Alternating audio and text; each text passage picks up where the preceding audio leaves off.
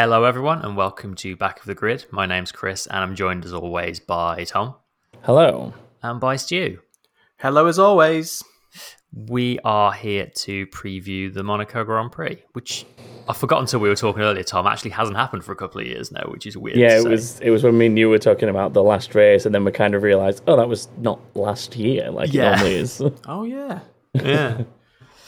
A uh, few newsy bits to do first before we get into the preview stuff. First one, we've got more calendar news. It's been a few weeks, but we're back to calendar news. Uh, as we've sort of suspected for a while, Turkey has now been dropped from the calendar again. Uh, it's a shame, but logistically, it was always going to be difficult. Yeah. I think Yeah. it's fair to say. Um, yeah, shame to see it go, but not a huge surprise, unfortunately. Yeah. Obviously, because of the. They say it's because of the COVID crisis over there, but actually, I just think it's the grip levels. they haven't had enough rental cars around there in the last year to get it up to scratch. exactly. Yeah. Um, so, in terms of the calendar, it now means the weekend that was supposed to be, which was June 11th to 13th, is now empty on the calendar. They've moved the French Grand Prix forward a week, so that's now the 20th of June. And we've got another Austrian Grand Prix. We've got the Styrian Grand Prix is back for another year. So we've got the Styrian Grand Prix on the 27th of June and the Austrian Grand Prix on the 4th of July. Great. Triple header then. Yeah. France, Austria, Austria. Back That's to gonna back be, to Yeah. back. It's going to be great for all the staff and all the teams, isn't it? Mm, it's Great for the fans. Genuinely really good for the fans, but my Yeah, God. well- Don't expect a really good podcast after the Grand for Prix. three weeks in a row. Yeah. It's, I mean, it's maybe good for the fans watching at home. I would say it's probably not good for the fans that were going to be going to the race in France, who have now suddenly got to change their plans at very Yeah. short notice. Um, not great for Romain Grosjean because he now can't do his demo runs before the Grand Prix because it clashes with an IndyCar round. yep, Um, that's a shame. so he's still going to be doing his sort of private Mercedes tests the week before or the week after, I think. But he's not going to get to do his demo runs at his home Grand Prix, which is a real shame, actually. Yep. Um, and it also means W Series, which was supposed to be their first round, was supposed to be the French Grand Prix. They're now not going to do that, and they're going to do both rounds in Austria, which now means that two of the eight rounds of their season, so a quarter of their season, basically, is going to be on the same track, which is a bit oh, a bit naff for them as well. So that's very unlucky. like, I I just can't help feeling like like what is this season? Is it twenty three race season? Yeah. I Yeah. just can't help feeling like that. that Just drop it. Drop lose Turkey. Oh well, we'll do twenty two. Like you, you, the cynic in me says the only reason they've added this second Austria round is because they have lots of contracts in place that say twenty three rounds, Of course, of course, that's why. and it's just Yeah. like but that's that's a legitimate reason though, Chris, because like there's a lot is. of there is a lot of money rides on these races, and a lot of you know a lot of sponsorship money goes into making them happen. And if the sponsors aren't getting the value for money, then we don't have a sport anymore. So they have if they say they're going to run two, 23 races, then they damn well better run 23 races. Yeah. You'd, you'd have thought after last year they might have uh, put a bit of wiggle room into things like that, but You'd hope so, but this is Formula I One. guess not. Yeah, Yeah, Ain't no room for wiggling. I think I unless think you're it's, a Red Bull rear wing. yeah. Uh, that's ooh. that's a sneaky reference to something that you've not even put in the news. I like Yeah. it. Um, yeah, I think the thing with the Formula, uh, not Formula, um, W Series is. I'm I'm glad that they're still getting their full quota of rounds out Yeah, of it though, true.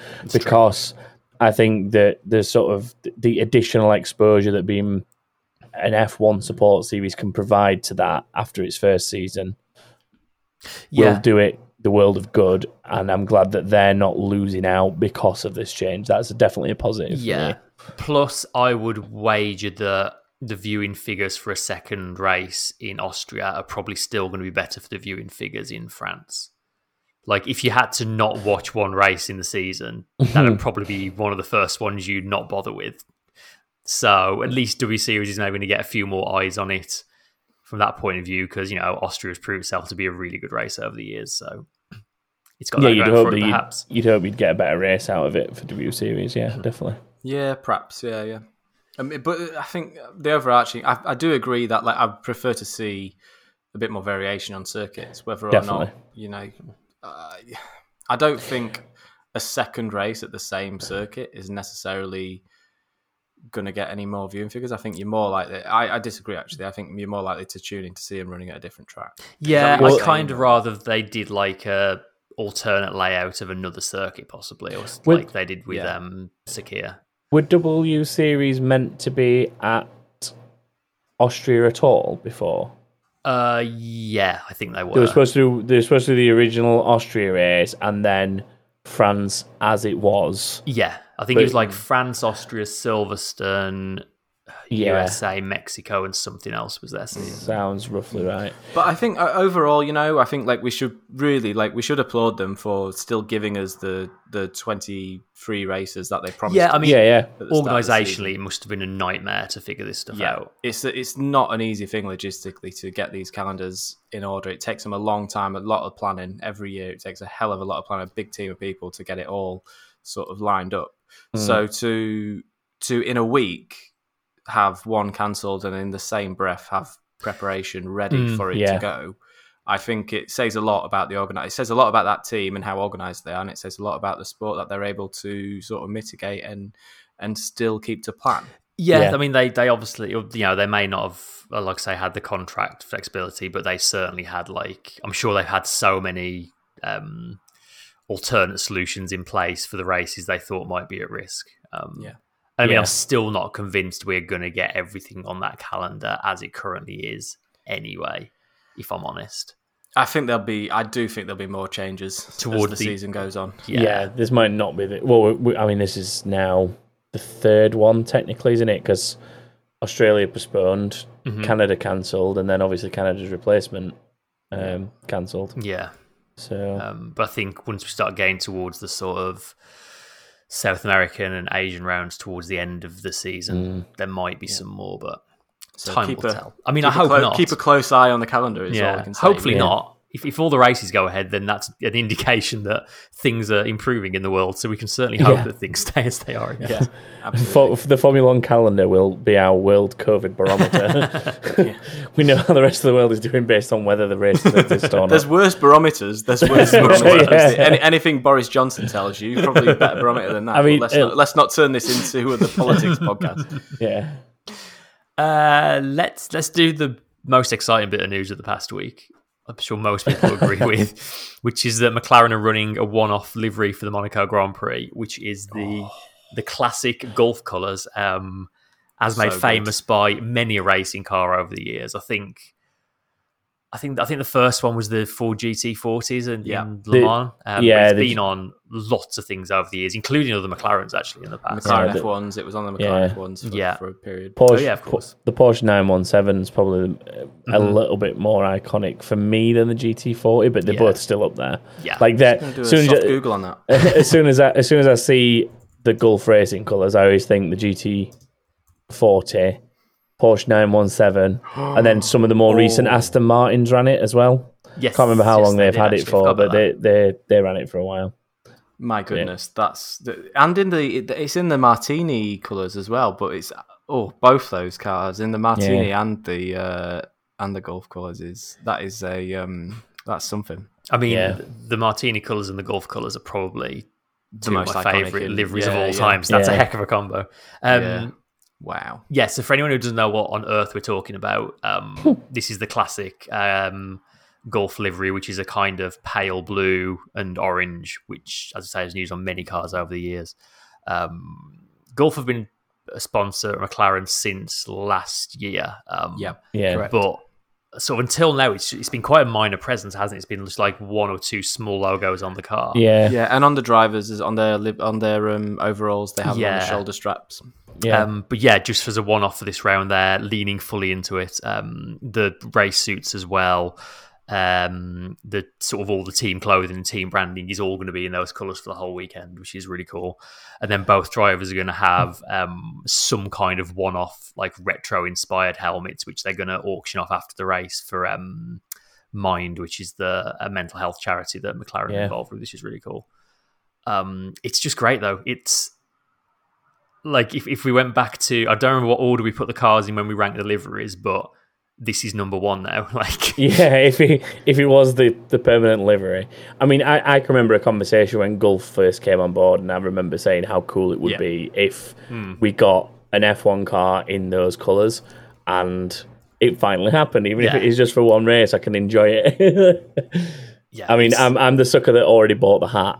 Like, You are I am such that a guy. sucker. You love a I bit am. of merch. You I mean, love yeah, it. but stuff like that, it just look it looks so good. The hat looks so good as well. Does it? Yeah. I haven't seen the hat. I, I'll I, send you a oh, link. stop! I don't want to. don't, I don't want all your cookies. I just want to look at the car. I made the mistake just of looking at that merch store yesterday, and my bank balance is in in fear. And then they've also McLaren have also released um, a range of SunGod sunglasses as well recently. And like I Yes. buy SunGod, I buy SunGods anyway, and now there's McLaren branded ones. Yeah, I have a lifetime discount for sunglasses, sunglass sunglasses already. Like from back in the day, like they were. So when I used to be a ski rep, this is really boring for most of the listeners. But when I used to be a ski rep, the um, they were. It was one of the people that um, we repped with who set up that company. And um, yeah, I've watched that. I, I literally, when they were on Kickstarter, I bought their special edition shades so that I would get the 35, 30, 35% discount for like the rest of their life. And now they're sponsoring McLaren. It's just been amazing to see yeah. a brand go from literally nothing, just tell all your mates about this kind of thing, to literally sponsoring Formula One teams. That's what a high watermark that is, eh? Yeah. What a dream. Yeah, They're living awesome. the dream, these guys. It's really cool. Really, really cool. But anyway, I, I digress. yeah, I hope you enjoyed that in the live chat because you're the only people who can hear that story.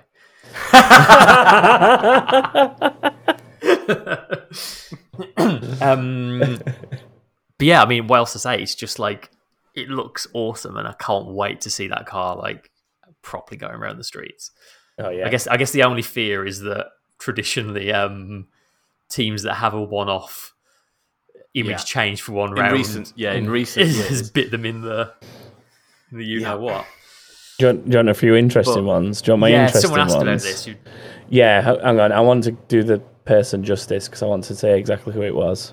Okay, so yeah, Talia in the Discord, uh, the Patreon Discord, basically said like, how interesting would it be to sort of work out how much better and worse teams do with special liveries? Now, there's too many special liveries. It was difficult enough finding some of them, let alone all of them, and I am not a statistical analyst. So what I did is I picked some interesting ones with some interesting stories, just just as a quick like summary of things don't generally go well when you change livery unless you're you know in a well off position as it is. So the, the probably one of the more famous ones that I think a lot of people know about but don't necessarily know why is the blue and white Ferrari.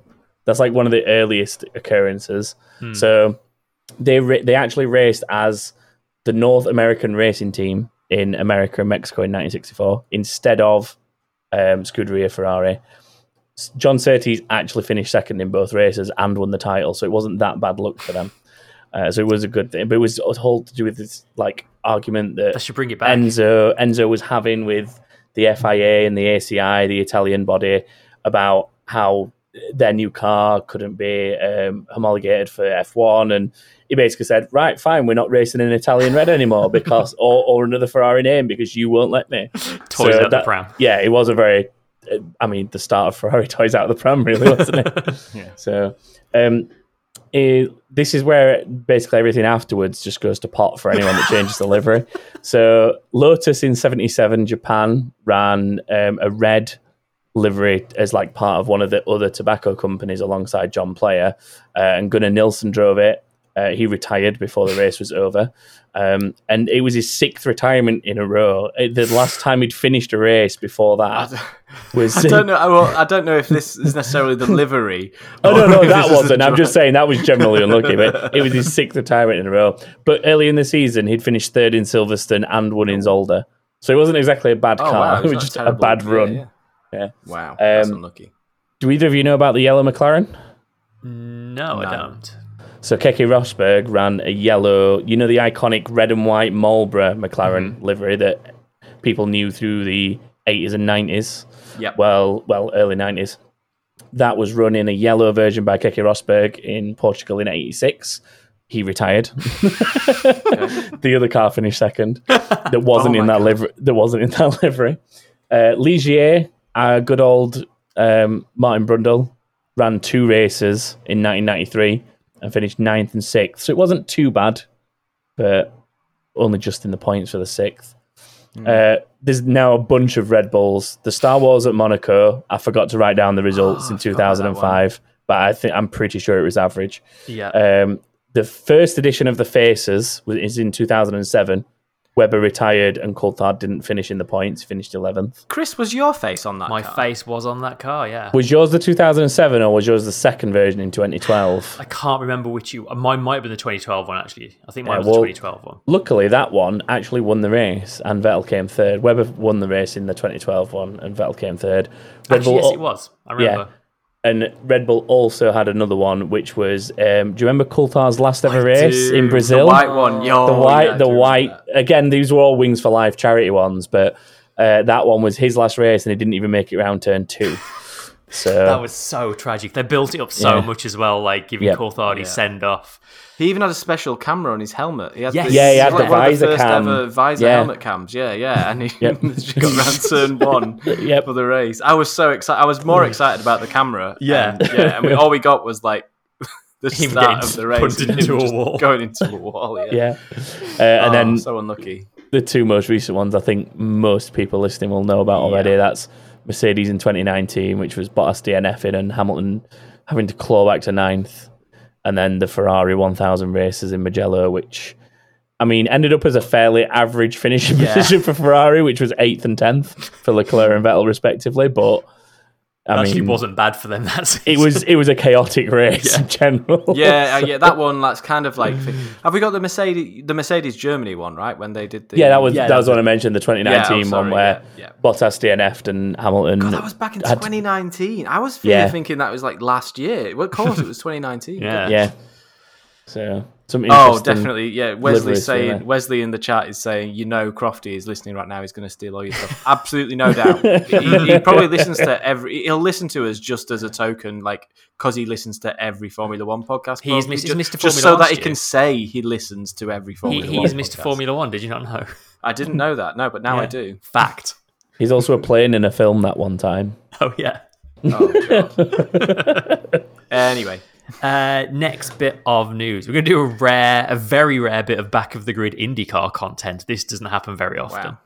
wow. Um, but we're going to talk about Romain Grosjean because he got his first pole in IndyCar, only his uh, third race in the series, um, which is his first pole position, first pole position since he won the GP2 title ten years ago. Wow. Um, he ended up finishing second in the race, but it still meant he got his first podium since 2013, and he also led more laps in that one race than he read, uh, led in his entire Formula One career. Which is, Wow. and it, and it was like not even a close thing. He led like 40 odd laps, and I think he's led like 20 something in Formula One. Um, but like, but he was brilliant. Like, it was, it was like watching the Grosjean that actually no, not the Grosjean that came into Formula One the second time. It was the Grosjean that went away, did another year or two in GP two, then came back again, and he was like the young promising thing. Like he was just like in the early stage of the race, he was pulling like se- a second or so a lap, like on the rest of the field. He was wow. yeah, properly, properly quick. And it was, I think he said after the race, like, obviously he was disappointed he didn't win it from the where he kind of was running, but Yeah. It was kind of a learning experience, and that he's now realizing how much more you have to push every lap in IndyCar compared to F1 because he kind of got reeled in around the pit stops and then kind of couldn't catch back up to um, VeeKay had overtaken him. So, uh, considering he's only done two races before it, I was super duper impressed with what he did. That's very Yeah. impressive. That It is really very is, yeah. impressive. I think my favorite bit of the whole weekend is um, in the interview after the race. Uh, they said to him, "What's your favorite thing uh, about like being over an American race in IndyCar?" And he just smiled and said, "Leading races." That's he got like a really good reception as well. Like when they went to talk to him, like you could hear the crowd cheering in the background, and like it wasn't a massive crowd there either, because obviously there's still a lot of limited crowd numbers. But like Yeah. he's he's really like gone down well there. He seems a really popular guy, so it's it's really nice to see him doing well. Yeah, very Um, exciting. Yeah, I think Um, it says for a lot, a lot for how much closer everything is in a series like IndyCar as well, doesn't it? Mhm. Like, I mean, I'm, I might get corrected on this, but I'm pretty sure the entire Aeros set is it not as part of a Dallara chassis. So like the only thing that they're Yeah. really changing is the engine, the power They can- supply unit. They and- can, so they can. There's there's there's tunability in the car. They, Yeah, yeah, like Yeah. any race car, they can tune. They actually tune Indy cars in, a, in for oval races. They tune them in a really asymmetrical, weird Yeah. way, which is quite interesting. if you ever want to read about that, read Adrian Newey's um, "How to Build a Car," which I haven't mentioned for a few episodes now. um, uh, yeah, so there's there's tunability in in the car. So despite all having the same chassis, they've all got the same Dallara chassis, and they all run. There's two aero packages basically. There's the Yeah. the There's three um, actually. I, I was Oh, is there reading three today. There's actually three. Yes, so they have. There's there's the road course one and the um, oval, Oval, one. yeah. But there's actually now two separate aero packages. There's the big Indianapolis style one, and then there's a separate one for the short ovals they run because that needs a slightly different Okay. characteristic to the big And- super fast ovals. So can they choose? Do they have? Do they? I, I imagine like the logic is they tend to go for all the same aero package. I think they're told which so one it is. distinct. I think it's like this race. This is the aero package you can run. Yeah. But you can still like obviously that's tunable, so you can Yeah. still decide to run more or less front rear wing, Mhm. um, and yeah, you know you can change the flaps and stuff on it. So it, it is still down to like which team can set up. It's like GP two. It's like who? Yeah, yeah. uh, Sorry, Yeah. F two. Who can set up the car to be the most effective for a given circuit on a given day? Um, so just because that, and there's two different eng- engines. Obviously, I think it's a Chevrolet engine, is it? Chevy and Honda. Chevy and and the Honda. Honda Honda engine. Yeah. Yeah. Um, it is. I think there's enough difference there across teams that you know it's still a very very worthy championship, and they've still got Yeah. excellent drivers in there. Oh, a lot of so- really, Yeah. really good drivers. This this year's field is really impressive. Um, I mean, they've now had five winners in five races this season, and three of them have been first time winners in IndyCar. So it's super close this year. Yeah. and at the Um, end of the day, if you're a racing fan, it's not necessarily about what's underneath it and what car they're in. It's about how good the racing is. And if Yeah. there's good racing going on, then it's always going to be. worth And it has been pretty like I've never watched that much IndyCar in the past, but I've been trying to pay a bit more attention this season, and it's it's been really good, entertaining racing. Like I've been really enjoying it? Nice. Um, I, I there's only so much oval racing I can watch. Like yeah. I, I, I can I can enjoy watching the Indy 500 because like it's it's a big event and there's like a lot of moving parts. That It's and, more square Yeah. racing than oval racing, isn't it? yeah, it's not an oval at all, is it? Um, but like we are going to get shot for that. We are going to get absolutely. They're going to go mental on the on the comment section for that one. yeah, we do a lot less in America actually. Um, but yeah, like there's only so I, I I don't feel the need to watch lots of oval races within a single season, but even so, it's it's, it's entertaining stuff. Um, we should also mention as well um, Rinus VeeKay, uh, who won the race, um, who is a young Dutch driver winning for the first time in IndyCar in only his second season. And it was five years to the day since another young Dutch driver called Max Verstappen won for the first time in F1 in only his second season, which was a Oh, weird wow. little, uh, Serendipity. yeah. yeah. Um, also, his name is Rinus VeeKay, which is V E E K A Y, but his surname is actually something very long and Dutch. And when he went over to America, he said, "Just call me VeeKay." And Hmm. rather than the letters, it's like from, from the letters V and K, Oh it got God. extrapolated out into the word VeeKay. So that's what he goes by now. Wow. Yeah. Also, the commentators all day in the race were calling him like Romain Grosjean and stuff. Like he's not a letter. Oh, just yeah, just yeah. learn his name. Like Classic. they got they got it wrong consistently, which bothered me. But there we go. Romain Gross John. Yeah, gross gene. I, I had Big a colleague John. at work. I had a colleague at work who, at one of my jobs, who wasn't a massive fan of Formula One, despite um, uh, where I was working, and he um, he used to call him Gross Jesus, just for banter. Just Roman Gro- Gross Jesus. We all know Giovinazzi is the only Jesus in F1. yeah. Jesus Italian Nazi. Jesus Giovinazzi. Yeah. oh yeah. Okay, I get it. Yeah. Um, shall we better move on to storylines because my goodness, we're descending into carnage. Let's let's actually talk Monaco. Yeah. Um, so, um, happy crunt, happy, ugh, happy crunting, happy hunting ground for um, for Red Bull. Um, they'll be hoping to capitalise on that. Um, obviously, Verstappen's gone fairly well there. in recent years. Red Bull, the Red Bull car should this season be decent. Yeah. Um, Chris look, Chris looks like he's wincing. Over I ju- it's it's not that they will be hoping to go well. Like they have to win this race. Yeah. If Red at, at risk of being like a bit of a doom monger, if Red Bull don't win this race, I can't see any way Verstappen's gonna be able to put up enough of a fight. Do you know why I said hoping to capitalise? because I didn't want to sound like a doom monger. well, I, I will be negative Nancy. um, and obviously, as as part of that, my second storyline is Perez. Perez must surely be hunting Yeah. for his first podium for Red Bull here. If, if Red Bull do have that advantage, obviously you're gonna you need to need to need need need to be capitalising on that as the Yeah. as the second driver. Yeah, Uh, which he obviously is the second driver. There's no they've made no bones about that. Red Bull um, absolutely need two cars on the podium this weekend, don't Yeah. they? Big time. 100%. So it's a- this is a this is a huge weekend for Red Bull. I don't know what Perez has been like at Monaco in the past. Um, I mean, last season he didn't finish. I think Hmm. did he? Uh, let's Last Oh, no, season, no, no, one no, finished sorry, in Monaco. Oh, ye- well, yeah. no one last, started. ra- last race, no, sorry, he did, but he was a lap down. He was towards the back. He didn't have a very eventful race. I don't feel like I have many memories of him doing like anything super impressive Yeah. there. Um, I generally can't think of anything. Let's have a look. So Monaco, Monaco, Monaco, Monaco. Um, uh, yeah, no, he. Uh, where is it? Oh, I'm looking at last year, and there's no thing for last I- I'm, year. I've just So had a yeah. click back through previous years, and Perez is usually just 12th, somewhere 12th, in the middle. 13th. He's got a no. He's got a podium there for Oh, has he? Sau for uh, Force India. He got a podium Oh, okay. in 2016. yeah. Um, so he, you know, he, he he's capable of you know, a podium at Monaco is a big deal. Like especially if you're in a Force India in 2016, that's a that's a result. How did he? How did he manage that? I don't remember that race because he No, started don't remember eighth.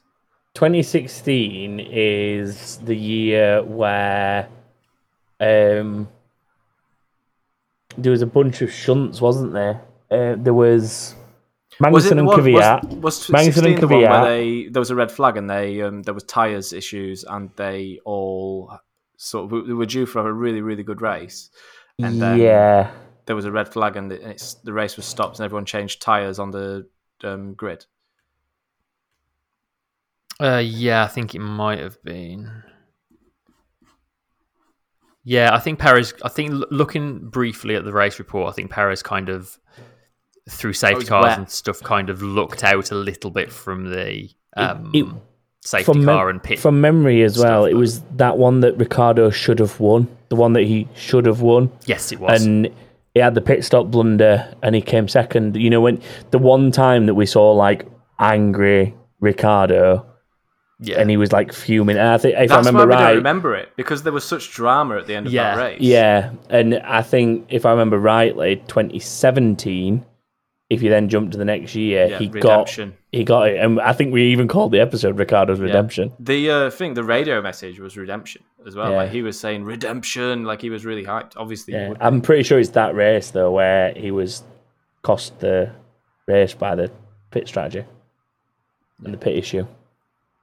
So yeah, so there we go. Perez is capable of um, good performances uh, despite changeable conditions in 2016. He is capable of good performance. I think rain at Monaco to finish with a podium is actually even more of an achievement because it's Yeah. such a difficult track to drive, even when it doesn't rain. Never mind. yeah. I mean, just finishing in Monaco, especially in the rain, is like achievement in itself. So the podium is like, especially in Yeah. like the car he was in. Then it was the 14 was like all, all right back then, but it wasn't a it wasn't a regular podium finishing car. That's No. for sure. Absolutely. So yeah, um, he can, he can do it. Red Bull can do it. He might even be an iron for a win. Has has Verstappen won at Monaco? I Has Verstappen had a podium at Monaco? I don't think he has. um, I'm not sure he has to be honest. Let's have a let's have a look at that. Um, he's definitely not won it. No, he's not had a podium. So the number two driver at Red Bull has got better results at Monaco than what their number one driver has. Yeah, his best is a fourth. 2019. So there you go. There, there's a there's a race to watch at the weekend, isn't there? Yeah, I Straight mean, away. Verstappen's not got the best record there, has he? Like, how many years in a row has he been this in practice? Swimming pool. He hates Yeah. the swimming pool. Yeah, yeah. He's not. He's not always run well. No. Mm. So and he, and he, that's what he needs. Verstappen really, really desperately this year needs to just ease himself in and not sort of go pushing too hard too soon because there's an argument to say yeah it's better to have the incident you know during practice i think he's had he had one in like friday practice uh, sorry saturday morning practice practice free before qualifying give the team a real job to do to get There was car one year he set up. missed qualifying, I think. Mm. Yeah, there was, and he was starting. Yeah. It might have been twenty. I'm not. I'm not going to hazard against a guess at what year, but I do know that's happened. Yeah. Um. So yeah, surely maybe Perez might be sort of Yeah. feeling like he's gotten a bit of an advantage on his teammate here. But um, either way, Red Bull need a double podium, and they need to need both. They need. They really will be aiming for a one-two this weekend to get that team back in. Yeah. Anything less than a double podium will be disappointing for them, I think. Yeah. Yeah. Absolutely. Um, yeah. So the next storyline is McLaren will be looking to go really well at Monaco. They've got a good car this year. They've got the um, they've got that extra bit of diffuser at the back of the car that I don't think anyone else has developed in yet. So I've certainly not heard anything about anyone copying Yeah. it yet. and I think that's what's given them like a little bit of an advantage. Uh, uh, that's what's making them fast at the, cir- uh, the circuits we've been to so far. Um, they've got a race, a Monaco winner with Ricciardo as well. So again, that surely with with the performances Norris has put in so far this season, I think Mm. they'll be expecting to do quite well. They've obviously got their updated livery as well, and you don't put a nice new livery on it for a race like Monaco unless you're expecting to do all right. Yeah. So- Yeah. Liver- livery curse aside, i I've got quite high hopes for McLaren. Yeah. I don't know if I dare put them in my fantasy team or anything like that based on the fact that they've got a new livery, given the conversation we had earlier. Um, um, on to Ricciardo. So, Ricciardo, upward trend at um, the last race. There are quite a few storylines this week, by the way. Um, Ricciardo, upward trend um, has begun in Mhm. Spain in earnest. And I think he'll do all right this weekend. I, I've got a feeling that he's going to sort of continue that trend. And um, it's a circuit he knows how to win at. He's a very, very good race driver. Um, so, yeah, keep an eye on Ricciardo. I reckon he'll beat Norris this weekend. I think he'll beat Norris. He beat him last Um, weekend, but I think he'll beat him again this weekend as well. Yeah. I'm almost hoping, like, depending on circumstances, that there might be a cheeky podium in it for Danny Rick this weekend. That would be very Yeah. nice, wouldn't it? It's a possibility. It's a I distant think there's a, chan a good chance of it. Hmm. Obviously, a lot Livery, livery aside. I think a, f- a few things might need to happen for a for that to happen. But Then I, I again, think they I. I do think he'll. I think he'll capitalize on whatever whatever he's got. I Yeah. think he, he'll he's got that. Com- he'll get that confidence back from the result he got last weekend, and it's just what you need leading into Monaco. Yeah. So Plus, Monaco, like, so much of it rests on Saturday. And especially know- these cars. yeah, especially these cars. Like, I mean, Danny Rick proved a few years ago, didn't he? Like, you Yeah. can be however many horsepower it was down because half your engine doesn't work anymore and still win the race. So, Yeah. Absolutely. and we know that Monaco is a place where the more so than anywhere else, the driver can make the difference. So, I definitely think we're probably there's a good chance we'll see something that's not a Mercedes or a Red Bull, like in the top three, maybe on Saturday. Yeah. Yeah. Um, which leads me l- really nicely onto my next um, storyline. With a tight field, we should watch out for an upset from further down in the pack. Um, maybe an AlphaTauri or even a Williams at a circuit which is much more driver dependent than many of the ones we've been to so Mm. far this year. Mr. Saturday. Yeah. Um, so you've just you were just saying how it's a very difficult circuit to overtake at. You know, Russell in the Williams will be looking really hard at qualifying Yeah. and he'll be going hell for leather this weekend. I think.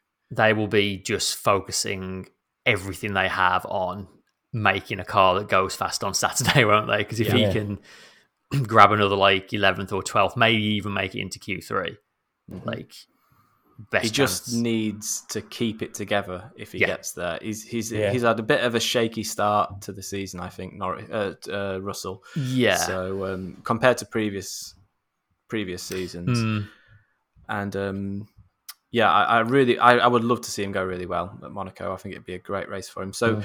yeah, there's an opportunity this weekend for sure, mm. with the field being as tight as it is for drivers like you know, drivers like uh, Russell, or you could you could even see an AlphaTauri up there in the mm-hmm. form of um, Gasly. The the AlphaTauris have been up and down, um, but then my final one, um, things moved around a lot at the last race with Alpine and Ferrari both appearing to make make some steps. So um, I'm going to round this off by saying expect the unexpected at Monaco this weekend. I'm interested to see how Alonso gets on this weekend because eh, Alonso's not had the best return so far. But like again, this is a place he's gone very well at in the past. It's a very driver centric circuit. Like if Ocon beats him this weekend as well, then he's he's gonna have a lot of questions to ask himself. I think. I mean, he already kind of does, but mm, he, I don't know. I think I think a driver of his experience would expect to turn up in Monaco and beat his teammate. Yeah, I just I think the thing going against Mon- uh, Monaco, the thing going against Alonso at the moment is just the it's it's the lack of seat time he's had in a mm-hmm. F1 car. Yeah, yeah, I think it is. And I think that's going to hurt him more at this race than probably any other race so far this season. I think that's that's probably another factor for yeah, all the, true, the entire grid. Like you've it's... got you've got a few drivers who have have just joined teams who so far this season have uh, you know some have gone on, gone up to the pace quicker than others, and this I think is the real real test of those drivers. It's a place you need a lot of confidence in your car, isn't it? Yeah, yeah. Which and we saw at Imola we saw at Imola the cars that the drivers that had the most confidence in their cars did the best that mm. weekend. Yeah, yeah. So it's a good that's, point. That's your uh, that's your storylines this week, guys. Good batch. Thank you. Should we should we use all that newfound information and and theory to do some predictions? Then let's. Yeah. Okay. so for those who are newer, what we do is we do five predictions uh, for the Grand Prix weekend. We do fastest in Q3, the winner of the race, first DNF, number of finishes, and the position of a random driver chosen as we record now. Uh, if you want to enter as well, you can go to backofthegrid.com and register if you haven't already and join in.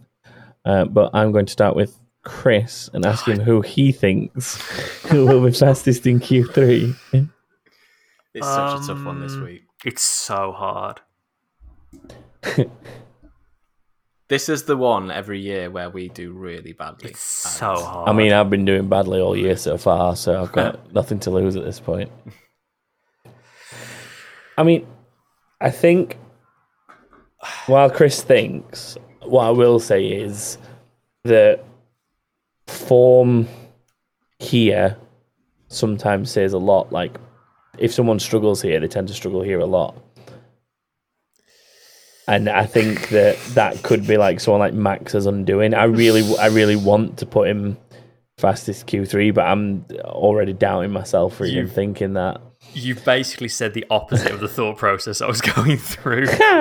I'm I'm gonna back Max. I'm gonna say Max is finally going to put a weekend together in Monaco. So I'm going for Snap. Okay. Stu, what do you think? Well, so far I've been sort of I've I've I've not been keeping the faith, the double ham faith. And I think it's after it's, last week. I think I really need to step up the double ham faith. I so. mean, you're you're in a healthy lead in terms of the three of us, though. Oh, don't, don't, don't, mate! Don't goad me into. Uh, I'm not. I'm just making, saying. Making rash decisions. Um, it's. I think right now it's still quite hard to vote against Hamilton, so I'm going to go Hamilton fastest in Q3. Okay. I think I'm going to be really disappointed with myself if history repeats itself and he crashes at the swimming pool again. But I'm, I am going to say Max Verstappen. I've been thinking about this like all week, and I've been thinking I want to go double Verstappen, and I've been thinking to myself, he always like bins it at some point early in the weekend, at least once. But I, but I think t- if you go. You've got to go double for this one. If if you're going yeah. double bubble, this is the race to do it. Yeah, I think I am. I, I don't think he'd have a problem during the race I think it's I don't know what it is. It's those Friday and Saturday mornings that he tends to like just push the limits a bit too far, and it can compromise his quality. But I'm taking the risk. I'm going double Verstappen. Okay. Stu, are you going double ham Double after ham. what you've just Keep- said? Keep the faith, double ham. Yeah, put my money where my mouth is. And Chris, It almost putting my money where my mouth is almost came good for me last week. So I've got to go Yeah. double Verstappen. going with the double Ver. Got to. you got it. Okay. It's got to be done. So on that note, then Stu, you can go for first DNF. First. Easy peasy this week, Nikita Mazepin. Okay. Chris, I've just looked up his um, previous results there. As far as I can tell, he's only raced there in F2 in 2019, and he Yeah. finished both races. Different beasts, different cars, much smaller. Basically, I'm trying. powerful. I'm trying to find a reason to not say his name, but actually, again, if I don't say him, and It's not worth losing the points, Chris. yeah, whenever I don't say him for first DNF and it turns out to be him, I'm going to feel stupid. So it's it's Mazepin. okay. Just say the driver that will not be named, and then we'll know. what it's um, I'm going to upset probably a lot of people here, and I'm going to say George Russell. Oh, Because, I mean, just look at his F2 time there. He binned it both races on his own. Mm-hmm. wasn't even wasn't even the fault of anyone but himself. It's true. We don't like that place.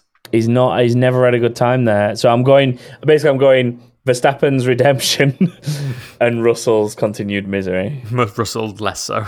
Yeah, maybe a good quality, but I think that yeah, that that double both him and Albon double DNF'd that year for different reasons. That they were. You remember um, the year that we were fighting with Norris. Mhm. Norris was the only one of those like three that came up together that finished the race. So I'm just I'm just going with like a bit of a unfortunate history, and he's not been there much since because of the calendar changes Yeah. and stuff. No, No, it's, it's finished So- finished fifteenth in 2019. Norris Yeah, Russell. in the William uh, Russell. God, I always get their names mixed up. Russell finished fifth. George Russell finished fifteenth in Yeah. uh, 2019 in Yeah, Monaco, which is understandable in a Williams. Yeah, yeah. I mean that's a good result for Williams that year. 2019 Yeah, was yeah. a dog of a car that Williams. So you know, Yeah, but keep I think faith, it-. I think if he qualifies well, that might actually be his undoing. Mm, The heat of battle around those tight streets of Monaco. interesting. Uh, number of finishers. I'm going to come back to Chris first this time. it's a tricky one. This because the the last two races there there were 19 finishers, and then the two Hmm. years before that was 15 finishers. So Very unpredictable. yeah, Split the difference. because I feel like the last couple of years with predictions we've been like wildly out at Monaco because we've all said something like 14 and it ends up being one retirement. Mhm. Um, I'm gonna go for mm, 16. 16. 16. I am going with that, like, sort of split the difference I was joking about a moment ago and go 17. I already I'm wish I'd said 17. Uncharacteristic. Oh, I can't speak. Uncharacteristically, I'm going to say more than both of you because I'm normally the, the pessimist in this. Yeah. uh, in this field, I'm going to say 18. I don't think there'll be that many uh, DNFs because I think it's so difficult. These cars are so wide Yeah. that th- they don't even get into battles in the first Yeah. place. Yeah. So, And can you give us a random driver for this week, Chris, please? Of course I can. It is. Ooh. What should be Danny Ricciardo? Nope. Other one. Lando Norris. Oh, no Oh, way. That is difficult. It's really difficult. Oh. I'm just doing it. Fifth. I'm doing it. Fifth. Seventh. Oh. I'm going to go sixth then. I like that we all said it was difficult, and then we just like didn't think about it and went I on just- Yeah, instinct. I mean, I had the, I had the benefit I just of went- you both saying your prediction before I said mine. So So, you just I, slotted in the I, I deliberately like kept quiet for that one. I just want to go with my gut. Like, no- Norris is decent enough there, and the McLaren should go well. So I think any any of those positions would be a good result for Mm-hmm. Yeah. for him. Who have you got, Chris, ahead of um, ahead of Norris there? What's your? oh, you're what's- giving me way too much credit on my thought process for that. I'm gonna say so. I've got six drivers ahead of him. Um, I've obviously gone for Verstappen win, so that'll be one. Yeah, Hamilton obviously will finish that race well. yeah, Um, Ricciardo, yeah. So Perez. that's your, that's your that's your podium positions then. no, Yeah. that's not in order necessarily. Oh, it's not in order. Okay, okay. Um, Perez, maybe not Bottas. I've, I've I've got a feeling Bottas might have a bad weekend.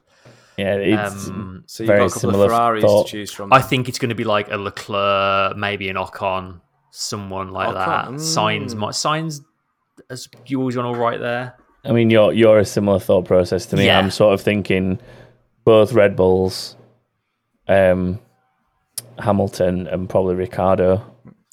I haven't. Uh, you know what? With my prediction, I haven't factored in the su- the surprise result factor. yeah. so I immediately jumped at six, but now I'm wondering if I should Twentieth. and go. No, not that. I've got put him further up, like third or something. Oh, like that, right. Just as a, Oh, like, you're going for that random result. surprise, But not the surprise Mick Schumacher on the podium. No, not that one. Um, I'm gonna no, I'm gonna leave it as it is, sixth. Okay, So yeah, there we go. That's predictions. nice one. And as I said before, just head to backofthegrid.com if you want to get involved for yourself. It's always worth doing because there's a prize if you can get all five right in a race weekend, and then there's a prize at the end of the season for the person with the best overall score. So make sure you join in. Yep. Now, gentlemen, is keep it saying now. But stay, but stay out. Hey man. All of us doing a weird dance to that, then, which none of you can see. Uh, I'm talking. I'll go first. Samuel Burton says you have to talk about Grosjean's pole and IndyCar race. We did. Check. Uh, and what do you think his performance means for his future? He'll It- carry on at racing IndyCars for the foreseeable future. Yeah, Yeah. I, th- I, th- I think I think the, the probably the big difference because right now he's doing the road courses. He's not going near the ovals. Um, I think to keep his wife happy after what happened to him in Bahrain. But Yeah. I think if he can carry on having results like this, I reckon within maybe next year, maybe the year after, he's probably gonna do a full season if he thinks he could actually be like in contention for a championship. yeah, Um, Yeah, I could I could subscribe to that. yeah, and I think like it, I think every driver would probably love to do the Indy 500. Like it's it's it's it's one of those races, isn't it? So I think we'll see him do at the very least Indy within the next couple of years. I agree. Nice. Yeah, I think this. I'm on board with all that. Yeah, I think that is a very fair assessment. Yeah. Um, next one. Um, Marcus Ingram asks McLaren livery. Should we petition to keep it? Let's see how they do this weekend, shall we? Yeah, yeah, if they do if they do get a podium, then they probably will want to. But I mean, I, I love it. I'd happily keep it. I guess it's one of those things where like the longer it's around, the less special it feels. But Mm. it's also I my like- favorite F1 livery in a very long time. I would say I I already liked the existing McLaren. I was Yeah. you know what, as much as I love the Gulf livery, I was actually almost a little bit disappointed that they're not running their normal livery. Is that like is that gonna get me hate on the internet? Ooh. Probably. Everything I say gets me I mean, it's not like it's not like the normal McLaren livery is one that most people hate. Like it's a pretty Yeah, well exactly. loved one either way. if, like, so you know, if Haas had changed their livery to the Gulf one, everyone would be like, "Oh man, keep Happy that. days. get rid of the other Yeah. one." But the fact that McLaren already have like probably one of definitely one of the sickest liveries on the entire grid, for them to then actually change it to this, which is also probably these probably going to be the sickest livery Yeah, on the the, best looking entire grid there. this weekend. It's going to be so good, especially going around Monaco. Um, going around other track circuits, maybe I wouldn't be as excited. I think it's the fact it's Monaco and you're going It to have adds the something city to it, doesn't it? It definitely adds a mystique to it, doesn't it? Yeah. yeah. But um, yeah, McLaren like design team will be patting themselves on the back after after that, and the reaction is Yeah. got for sure. Big time. Yeah, I'm. I mean, I'm kind of with Stu a little bit that as much as I've wanted to see it since they partnered up, I'm kind of glad that it's a bit of a one-off because it makes it feel a bit more special that you get to see it. I think that's the th- that's the key thing, isn't it? It's just got a little bit more of exclusivity to it or something. I guess, especially being at Monaco, like you said. Yeah, Uh, moving on, Wesley Paul says of the current grid, um, excluding Lewis, who are the better qualifiers at Monaco, and who from the midfield would have a shot at snagging a hmm. podium? We've kind of touched on some of these, haven't we? Yeah, I mean, other than Ricciardo, that I, I had a look down. I saw his question earlier. Had a look down the list, and other than Ricciardo, there's not really a name that like leaps out to me as they always go well at Monaco. Like in years gone by, like Mm. you'd always expect like Kubica would always qualify at Monaco way better than any other track, and um, who else? I mean, Alonso could surprise us, Alonso definitely Yeah. could surprise us. Um, especially given the performance of that car last race as well. That car did. yeah, it will have given him a lot of confidence. Not necessarily Alonso's performance in that car last race, but the car itself looked Yeah. better. Definitely. So Um, I do think Russell will probably qualify well. Um, but yeah, Ricciardo is the one to watch for me. Yeah, I mean, I think I think Norris is. I feel like he's got a lot of quality pace at the minute, like especially what he showed at um, Imola, with d- despite the lap having to be deleted. But I think there's a few circuits that are slightly more old school that would kind of apply to Monaco. Like Austria has got like some old school element to it. He's always it seems to have gone well there. We've got that coming up not too long as well. I, I think that Norris has got a good chance of like sticking that McLaren higher and higher up the grid up to the point that he's sniffing at podiums more regular for sure. I, I think I think McLaren have dropped on really well with Ricciardo kind of in his prime and just looking to find the right seat and the right place to be, and Norris just coming up and sort sort of getting comfortable in the formula and then hitting his A game yeah, and going from strength to strength. he's they've got to be aiming. got. Um, he's got to be aiming for fourth in the championship. The year Norris uh, has. Yeah. yeah, they've got a mighty. But we've said this a lot. They've got a mighty, mighty driver lineup this year. Yeah. That, that Mhm. team. And um, this is if you want a mighty driver lineup, this is the place to have it. Yeah. Yeah. Um, another one I would throw into the mix here in this in answer to this question is Perez. Perez has effectively been a midfield driver. Mm. I think so far this season he's definitely been getting sort of snapped at by some of the cars behind um, at times, and I feel like it probably would be a bit of a surprise if uh, Perez won this race. So oh, definitely. I'm going to throw him in the mix as well. Hmm. And he and he very much needs it as well currently. Yeah, it, it'd The be whole team do. it'd be a good like sort of um confidence boost and just settling kind of thing for Perez, wasn't it? If he if he got a good Yeah. result here, and especially at a circuit like this, I think it'd just settle everything down, and then he can kind of just get his head down and focus on it. because you can see the pressure starting to slowly build Mm. around Perez. Like everyone's giving him a bit of time to get his head around things, but the pressure definitely seems like it's starting to build up a little bit. And I think if he has another iffy weekend, that's only going to increase. Um, we ready for the next one? Yes, and it's my turn. Um, Alexia says, if you had to bring back one livery and apply it to a current F1 car for this weekend's Monaco Grand Prix, what would you pick? That's a great Ooh. question. I know mine. Go on. Braun GP. Uh, Stick it on the Mercedes. Yeah. If if Lotus was still running a team, I'd bring back the old gold leaf one. Nah, not the one everyone thought I was going to say, the John Player, but the gold leaf one, the one that was like cool the livery. burgundy red with the the gold trim underneath. Uh, Yeah, that was that that, was an awesome. I'm, I'm about to do something that's not reflective of a podcast experience, but I'm going to do it because we're on webcam to each other anyway. It's going to show me his like Lotus, which is it, Oh no, 50? he's cool poster. Stu has a very cool Poster. Oh yeah, yeah, it's the poster with it on. Yeah, Yeah. That it is an awesome car. The Silverstone poster. he has a poster with the car I'm talking about on It's the for audio listeners, which is all of you, because I forget that nobody can see podcast. this. Yeah, I know this is this is a bad idea having webcams on for a podcast. It's the um, oh, goodness, it's the. How have I forgotten the name of this car in like the crucial? 14 It's a Lotus. 49? It's Lotus Forty Nine. For- Gold, is it a gold leaf. It's a gold leaf Lotus Forty Nine Yeah. B is what it is. 49B, yeah, that's the the B's a significant bit, I think, Yeah, from memory. and it is stunning. And it um, Yeah. Adrian Newey owns one. I was just I've about seen to say, yeah, it in the Adrian flesh. Newey owns the Silverstone one, does he not? The one that Oh, won is that the one we saw a couple of years ago? Yeah, yeah, Yeah, it's the one in the paddock. At the, the, the, when we were in the F two paddock, we saw it in. The, yeah. Ah, I didn't know that was Yeah, his. yeah, That's yeah. cool. Great car. Um, I'm gonna. I'll say the Martini livery then. I, I still really miss the Martini Hmm. livery. I love that. That's fair. Good one. That's a good one.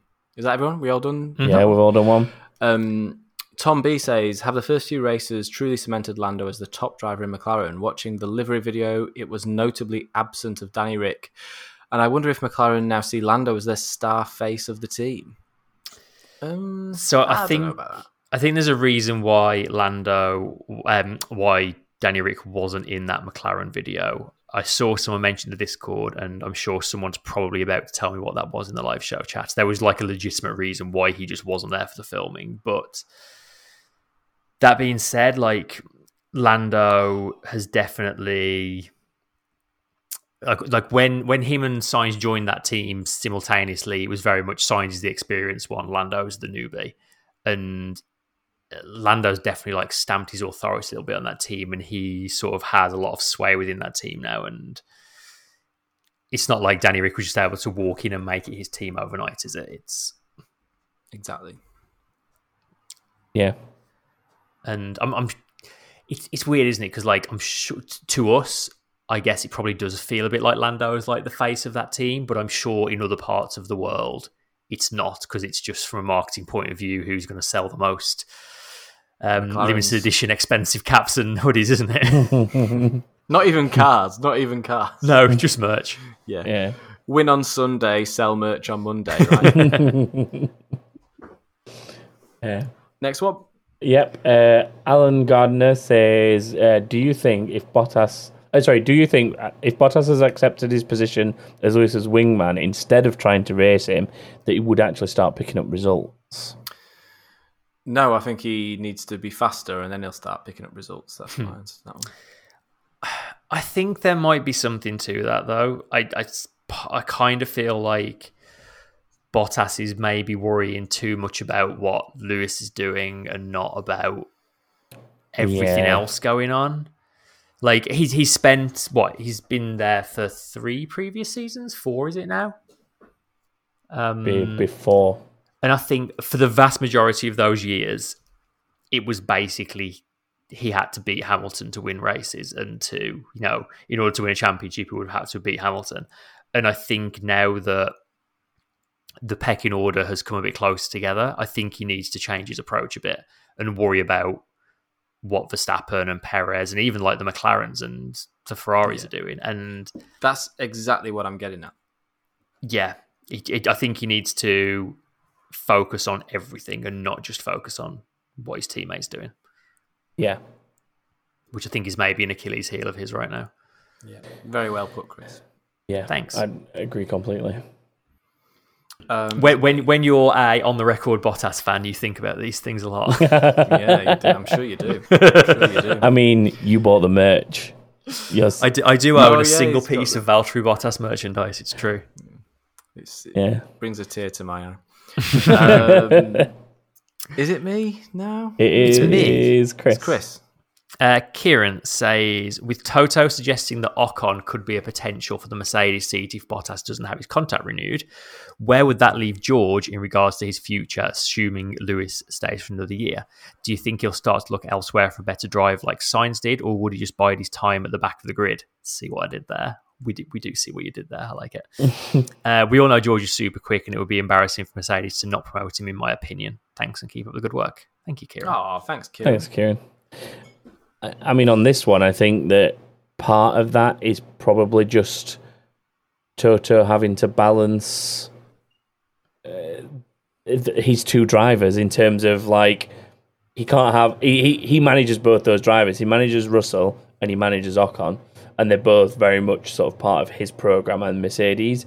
So I think he's got to not show any like outward favoritism to one or the other. And I think I think it's more just that he's he's sort of dampening the fire of when's George moving to Mercedes, when's George moving by saying, well, who says it's going to be George? It could easily be Esteban. Like he's on the books, he's my driver, he's a Mercedes driver. Still, like he could be the one that moves, and I think it's more that like than it being sort of legit. This is what's going to happen instead. Mm. But I, I don't know, mean- you never know, do you?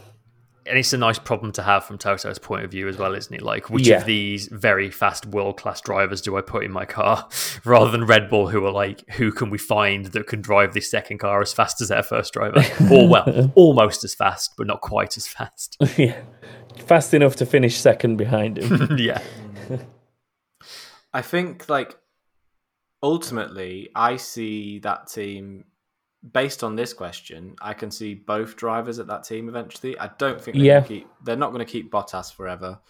Um, Hamilton obviously is not going to stick around forever and ever and ever. So I think they.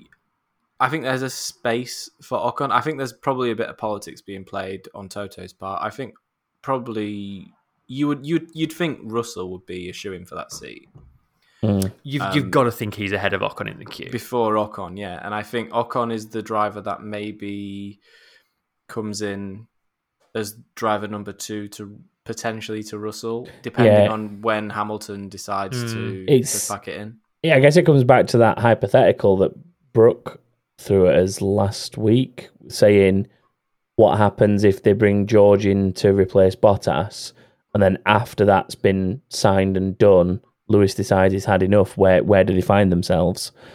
And maybe that's what that situation is. It's it's a Russell Ocon's accompanied like by Ocon. plan. Yeah, but uh, as well, I mean, at the end of the day, Toto is the like sort of driver manager of both those drivers. By saying something like that, he's just helping up his driver's stock. Like he's going to make Alpine Mm. consider what they want to do about offering him a contract. He's, I mean, like there's but th- also- there's the talk of like Gasly going there and and stuff, uh, depending on how things go for Gasly and how things go for Ocon. So, I mean, at the end of the day, he's a he's a driver manager as well as a team Yeah. principal Well, this and he's doing it. both jobs. And I think there's there's almost a conflict of interest in um, Yeah. in what Toto Mm. Wolff does because Yeah. when you're the you know team boss of the most successful team in Formula One at the moment, then of course, like any driver is going to give their left foot to be on your books. Like they're Yeah. they're, they're all going to Toto as like almost a Pied Piper and saying we'll follow you into the abyss if you give us your just for a chance of having your amazing Formula One seat. Yeah.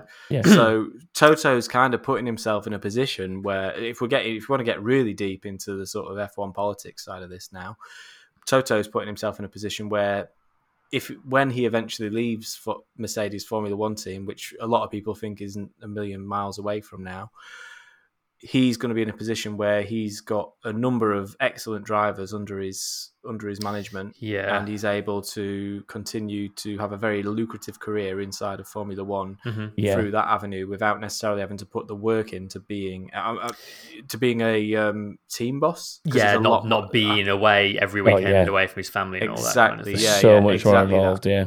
Yeah. So it's you know managing drivers is a lot less complex, I think, than managing Yeah, definitely. Formula One teams, depending on how many F1 driver drivers you're managing. yeah. Mhm. Yeah. Well, all right. To go back to the Russell side of things, then, if you were George Russell and midway through this season, Toto says, "You're doing a great job, love your work and all that, but haven't quite got space for you in the big team just yet. Let's have a word with Williams, see if they want you for another year." Like, what would you do at that point if you were George Russell? I mean, Yeah, I think I think you have to stick. I think you have to do what he says. Is is it's checkmate. Like You- you've kind of got to do what Toto says. Yeah, I, I think I think you you do that, but you'd be you'd be questioning. it. You'd be like, well, what what more do I need to show you? Mm. Like, what what is the next step that you need from me for me to have that seat the year after? Because I want it, and I'm showing you that I want it. You with- go out looking for sponsors like mad, I mean, and like, even then it doesn't uh, really matter. yeah, they- yeah, like reading between the lines, it sounds like he already has had that conversation with Toto from what he said in Mm. interviews and stuff. And I don't know. I feel like there there must come a point as a driver where you're like, how much longer do you want me to sit here and like waste more years in a car that's not going to win anything? Um, but then Mm. in the current Formula One, like where else would you go? Are you really going to squander a potential top seat at Mercedes for something else that's almost certainly not going to beat Mercedes. Yeah. Yeah. Well, I think I think again, still on the still on the question. I think for Russell, it's kind of. I think he's got one more of those. I think you get one more in Mhm. at, at Williams, and I think after that, that's where you draw the line. After I that, def- it's like, yeah. well, I've had enough of this. I've got I certainly wouldn't be else. signing more than a one year deal at Williams. Put it that No. way. Exactly. Does that answer it? I think that. I Can. think yeah, that I answers think it it. does. Yeah.